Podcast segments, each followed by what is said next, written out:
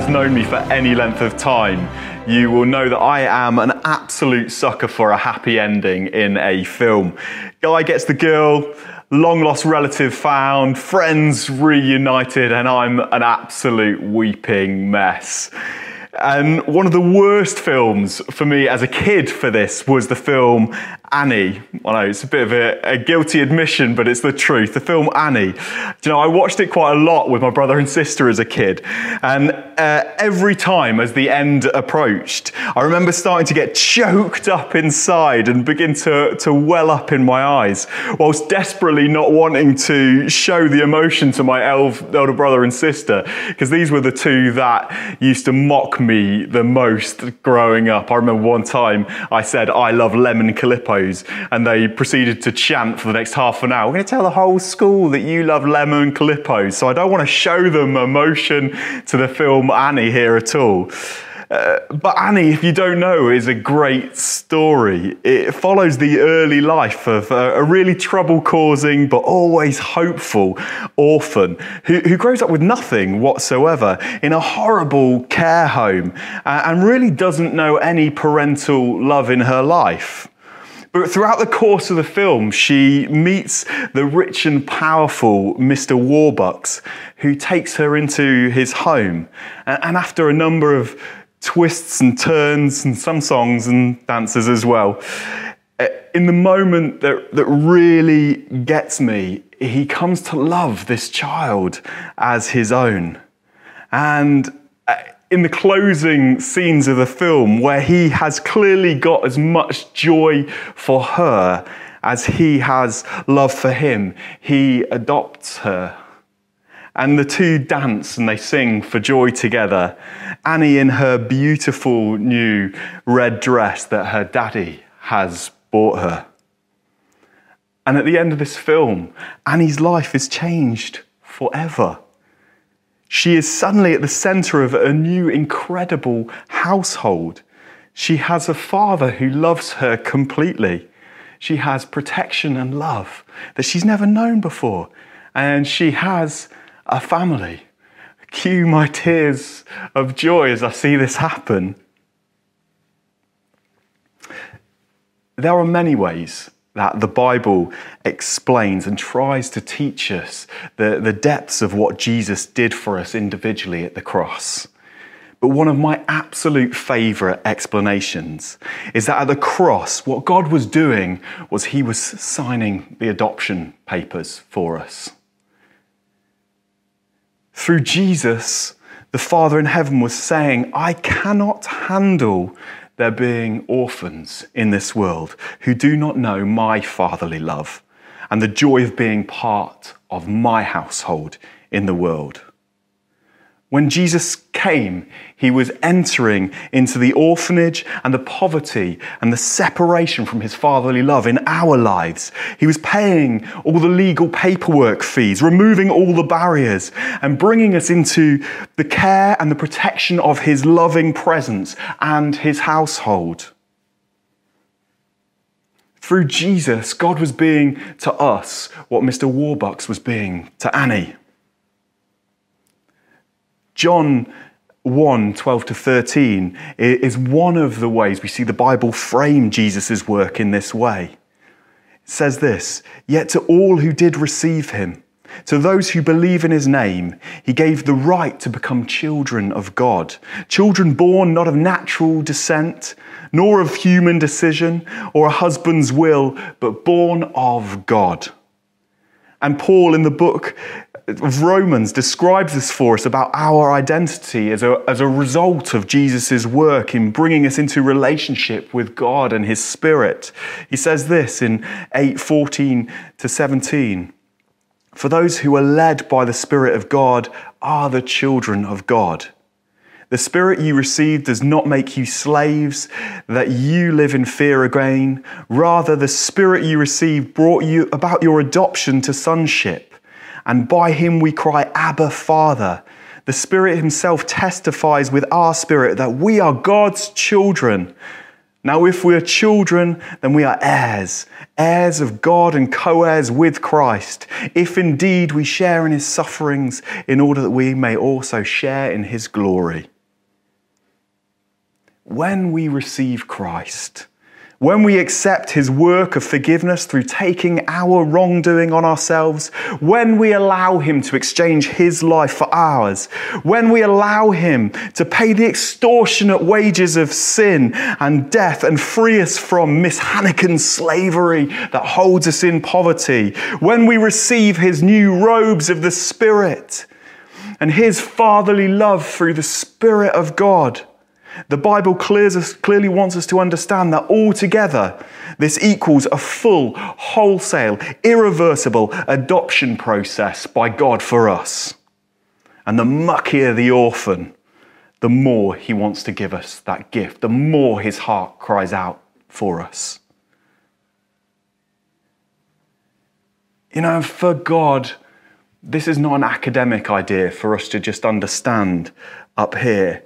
For him, it is an absolute fact that individually we are now his children and he is now our adopted father. 2 Corinthians 6:18 says it bluntly. And I will be a father to you, and you will be my sons and daughters, says the Lord Almighty. You know, in the same way, I don't just want my children to theoretically know that I am their father. Uh, but I daily want them to experience me as their father, ensuring their safety, well being, helping them grow up well, meeting their needs, taking them on adventures, knowing my love and voice daily. He holds us individually, by name, in the same regard. There's so many of uh, the Bible, many of aspects of the Bible's teaching and Jesus' teaching in particular show us that God wants us to grasp this about Him.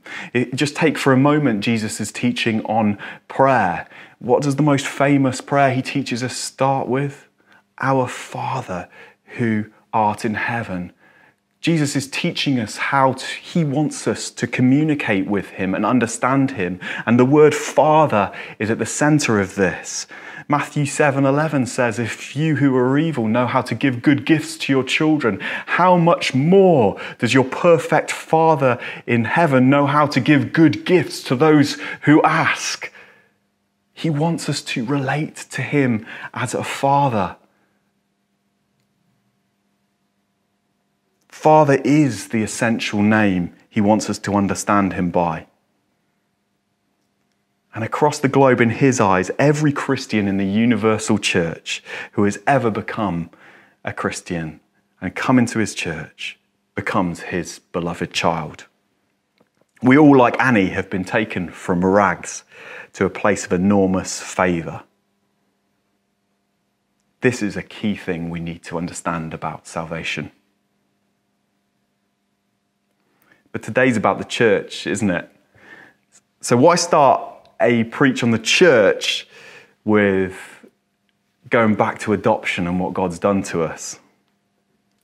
Well, the truth is that understanding adoption is not only essential for us to understand our personal identity before Him, but it's also essential to understanding how He sees, how God sees the local church, and how He wants us to understand it. It is foundational to this.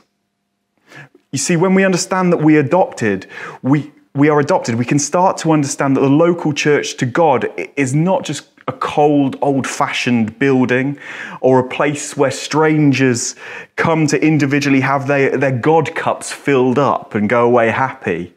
To him, it's never been an institution.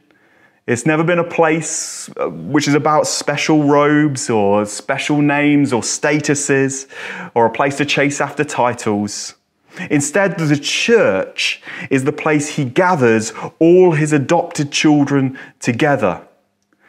He gathers his adopted family together. You know, the key biblical name of the church that we're touching on today in this series captures this perfectly. Here we are asked to understand the church as being the household of God. The household of God. There are numerous places throughout the New Testament where this is used, but just two helpful ones to draw out today would be from Ephesians, where Paul uses it to explain the church to the church in Ephesus what they are and how they should view themselves. Ephesians 2:19 says this, you are no longer foreigners and strangers, but fellow citizens with God's people and also members of his household. You should understand that you are members of his household now. And in the letter to 1 Timothy, this is the name that he asks Timothy to hold dear to himself as he, as he teaches him to look after the church on his behalf in his absence. 1 Timothy 3:15. If I am delayed, you will know how people ought to conduct themselves in God's household, which is the church of the living God, the pillar and the foundation of truth.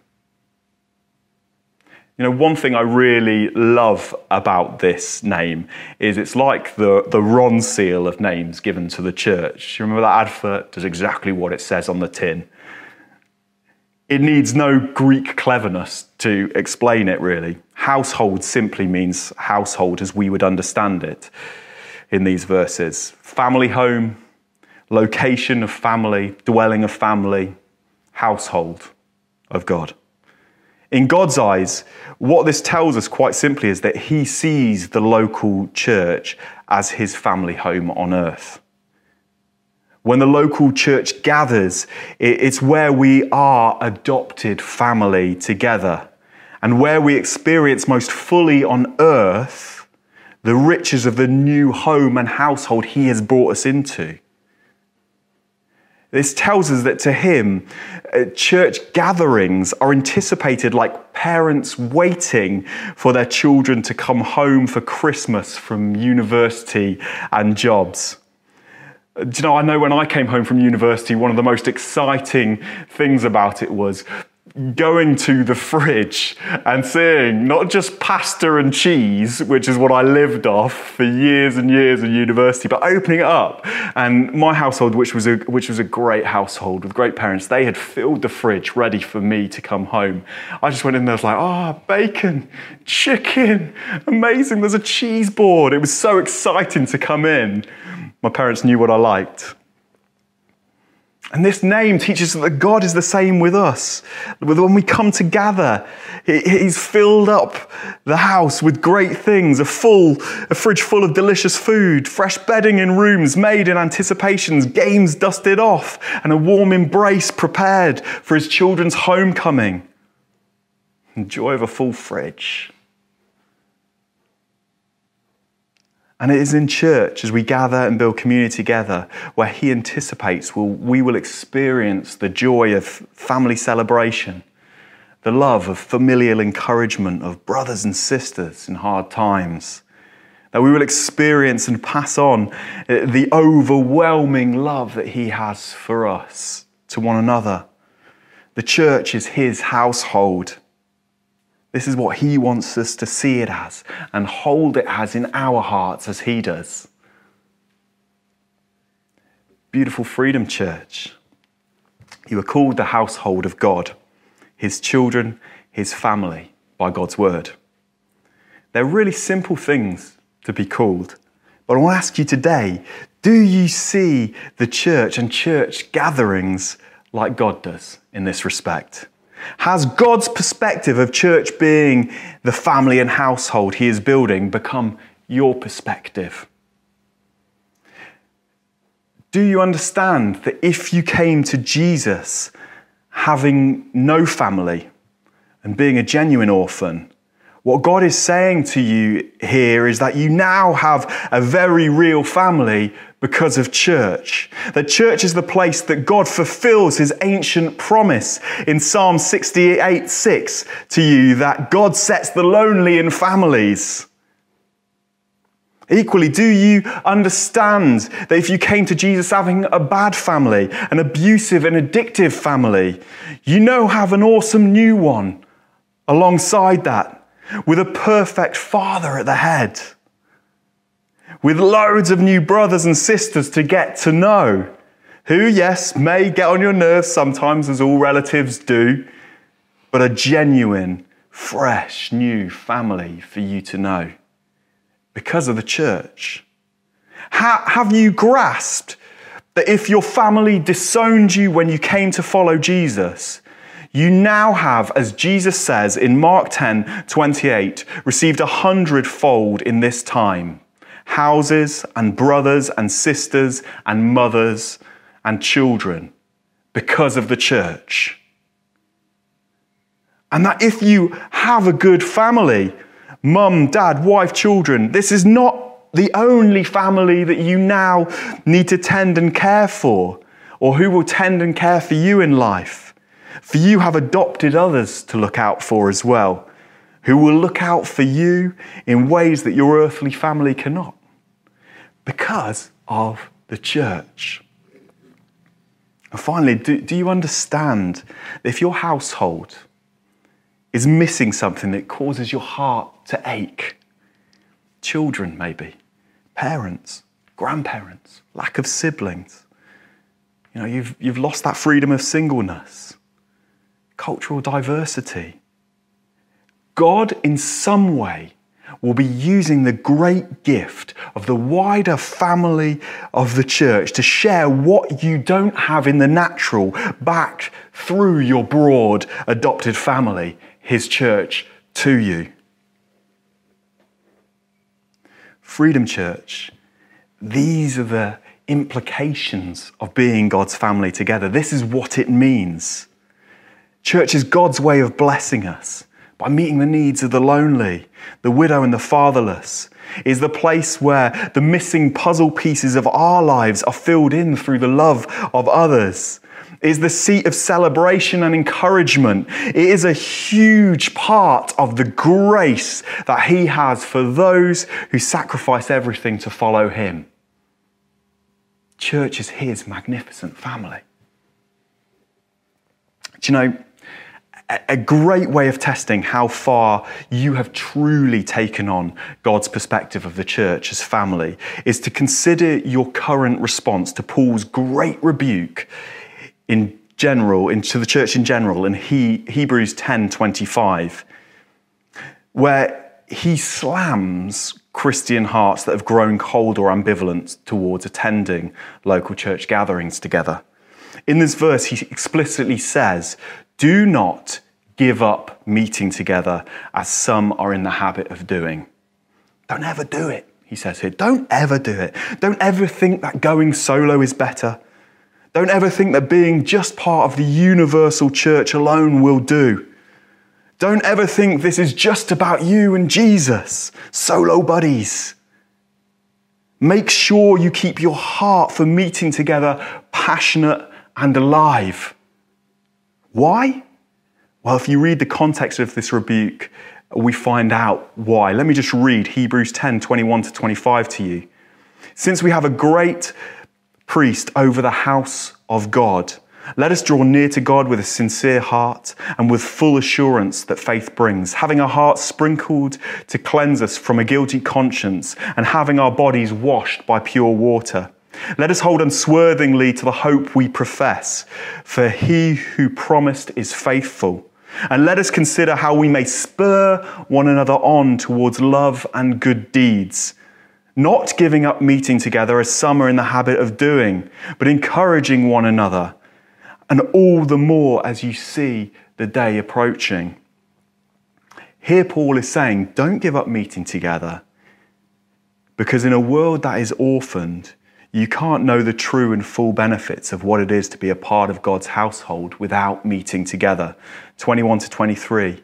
You can't spur each other on in the guidance, under the guidance of the household high priest, ministering his grace and his hope and his love to one another. Verse 24, you can't, can't show the riches of family love to one another you can't do good deeds to one another and amplify good deeds to other. Verse 25, you can't make each other's weak hearts courageous in the way that only families can. You can't be Jonathans to each other's Davids if you don't gather together, he's saying. So don't give up on it. Grasp it. Grasp that there is power in the family that he is building and the gathering of that family. Church, Paul is saying here you simply cannot know the benefits of what it is to be part of God's household if you don't gather with your family.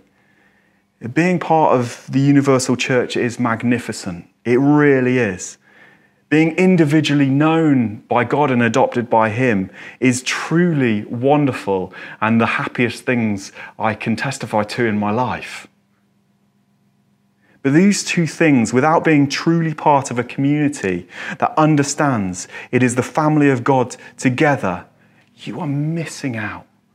If you do that without being a part of one of these gatherings, you're missing out on an absolute game changer. Beautiful Freedom Church, our levels of ambivalence and warmth about gathering together are an indicator of how far we have really understood that we are the household of God when we come together. If our hearts have grown cold, we've probably started to think of the church outside of the framework that God gives us as an institution, as a, a weekly meeting, just teaching session as another thing in our busy schedules, rather than family, with all of the encouragement and life that Paul describes here in Hebrews. So, church, this is it today. God describes you as his household, the place where he gathers his family together to be loving encouragement of family to one another and to know his love. This is a truly great truth. And one that I'm praying will seed in your heart anew as I speak today. But freedom, as we start looking to gather back together in the near future, we hope. If we're going to claim this truth in a fresh new way post COVID, there are some challenges we need to overcome. Firstly, we're going to have to challenge some aspects of British culture. I usually get a bit riled when a preacher says this to me that you've got to challenge your Britishness. I'm like, no, I'm, I'm English. This is my culture, this is my background. But sometimes, and I think this is one of those times, the preacher has a good point to make. What do I mean by this? Well, I've got an, a truly outstanding prop, I think you'll agree here. If I can get the right round, way around for you. This is my invisible English line. You can't see it because it's invisible, I get that. This line says things like, uh, My home is my castle. I don't get out of my seat to encourage brothers and sisters in church. It's, I'm in my seat, I'm in my place for the day. I don't prophesy for the good of the body. That's not me, mate, that's someone else. I have my tribe, but I'm not going past that line. This line says, right, put your Sunday game face on. Don't let people past it. This line says, I'm tired at Sunday lunchtime. It's my Netflix time. Just like Monday to Saturday is from 7 to 10 every night. I really don't want to do hospitality, it says. Do you know, and my invisible English cultural line has probably got longer in COVID 19, but it's been around before COVID 19, holding people at two meters distance. Does that make sense to you? And if we want to move on in the promises that God has for us about church, then what we need to do with this invisible cultural line is look at where it's blocking us building family, and we need to snap it in two and be done with it. That's the first thing we need to do. Secondly, we must start to live more deliberately making room for others in our lives. It's the counterpoint to the one I've just made. I recently read an outstanding book, which I would recommend to anyone to read, by a guy called Sam Allberry, called The Seven Myths of Singleness. Pete Calcraft put me onto it. Uh, it's a brilliant, brilliant book that addresses this very issue in part of it and talks about Christians needing to live more porous lives to allow people to truly be family with you. As a single minister, Sam talks about the blessings he has had from those who live like this and, what they bring to his life, and how knowing families and couples who have invited him on holidays as a single Christian man has given him the key to their house, invited him to family dinners, given him a place to work in their home, has meant where he would never have had a part in a family life, a part in raising children, a part in just relaxing peacefully in the presence of others when he needed to after a hard day. He now has it from being part of the church with them.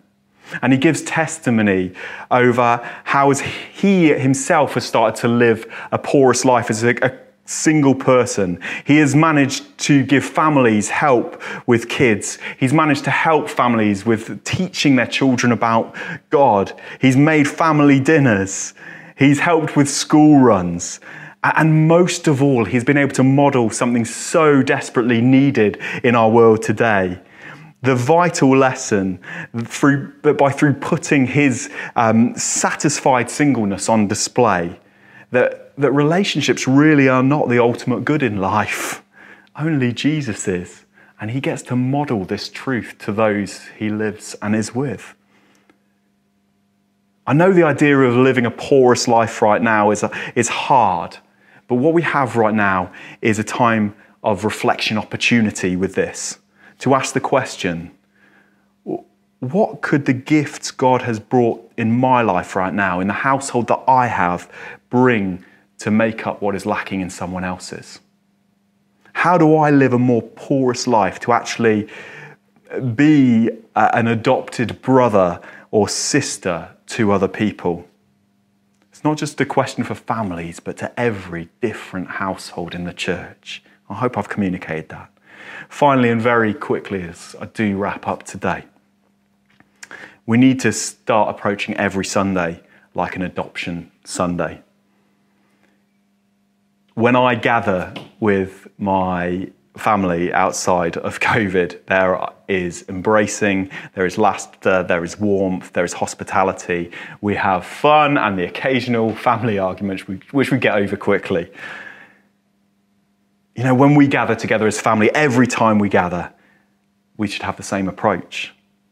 Every time we meet, we need to both remember the God who has adopted us, who has robed us in something new and asked us to dance in life with Him. And every time we gather together, we should seek to readopt one another and recognize that we are adopted brothers and sisters showing the same love He has shown us to one another warmth, love, embrace, and let arguments pass quickly. I cannot wait to be back with you, my dear family. Freedom as we start to think about gathering together again. Let us lay claim afresh to what the church is supposed to be and settle for nothing less. Let us recognize it is the temple of his presence, the place of miracles. Let us recognize it is his body with him as a head leading us, where through unity he is put on display.